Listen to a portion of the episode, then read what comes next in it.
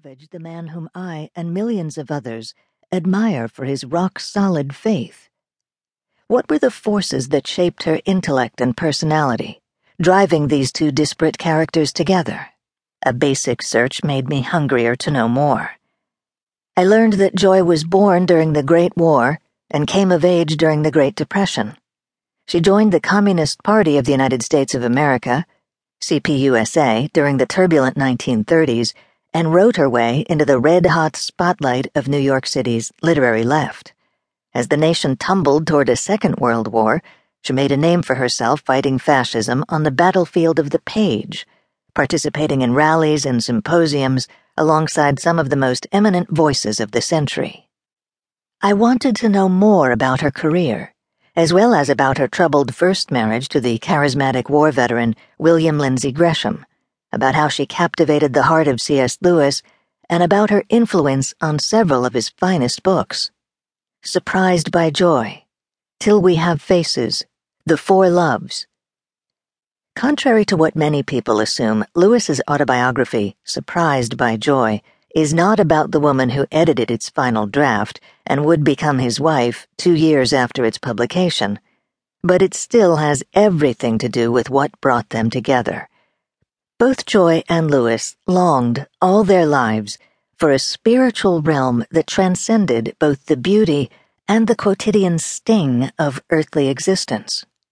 I was intrigued by the spiritual journey that led this daughter of Eastern European Jewish immigrants on a journey through Marxism and agnosticism, culminating in Christianity. Everything I read about Joy left me wishing for a more thorough look at her pre Lewis years and a more balanced treatment of her story.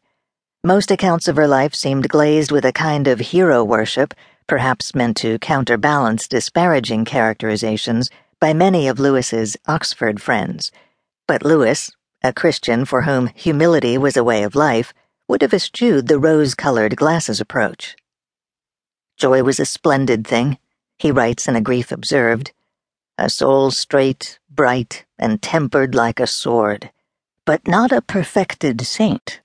A sinful woman married to a sinful man, two of God's patients not yet cured. I was intensely curious about the authentic human struggles behind the popular romanticization. When I contacted Joy's son, Douglas Gresham, he put me in touch with a cousin, Susan Davidman Cleveland, Joy's niece and the daughter of Joy's only brother, Howard. Susan graciously invited me to Massachusetts to view and photocopy boxes of family papers, including a trove of Joy's childhood photos and letters written to and from her, her parents, and her brother. No one outside the family had ever seen this material. It was a biographer's bliss. Susan connected me with her mother, Howard's first wife, Ruth. She had known Joy well, often spending weekends during the war with Joy and Bill Gresham while Howard was stationed overseas. When we first spoke, Ruth expressed hesitation about being interviewed. On the one hand, no one had ever interviewed her, and she was eager to set the record straight about a certain defining period of Joy's life. On the other hand, she was concerned that I wouldn't believe her. The account Ruth disputed is presented consistently across Lewis biographies and Shadowlands. The salient segment goes like this Fleeing her abusive marriage to the philandering alcoholic Bill Gresham, Joy moved her two small sons to England, where post war living was cheaper. This version is consistent with what Joy herself told Lewis, his brother Warnie, and their friends Chad and Eva Walsh. But it's not exactly true, Ruth said.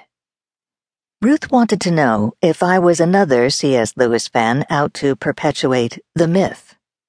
I assured her that my sole objective was to write a fair, accurate portrait of Joy based on reliable evidence, that I did not intend to idealize or demonize anyone, that I would be profoundly grateful to hear her memories, and that I would listen with an open mind. Ruth agreed to meet with me, and I began visiting regularly with my tape recorder and a few slices from the pizzeria around the corner. Nevertheless, I was skeptical about Ruth's version Certainly, I couldn't accept the word of one person over a scholarly historical consensus. But as my research mounted, a pattern began.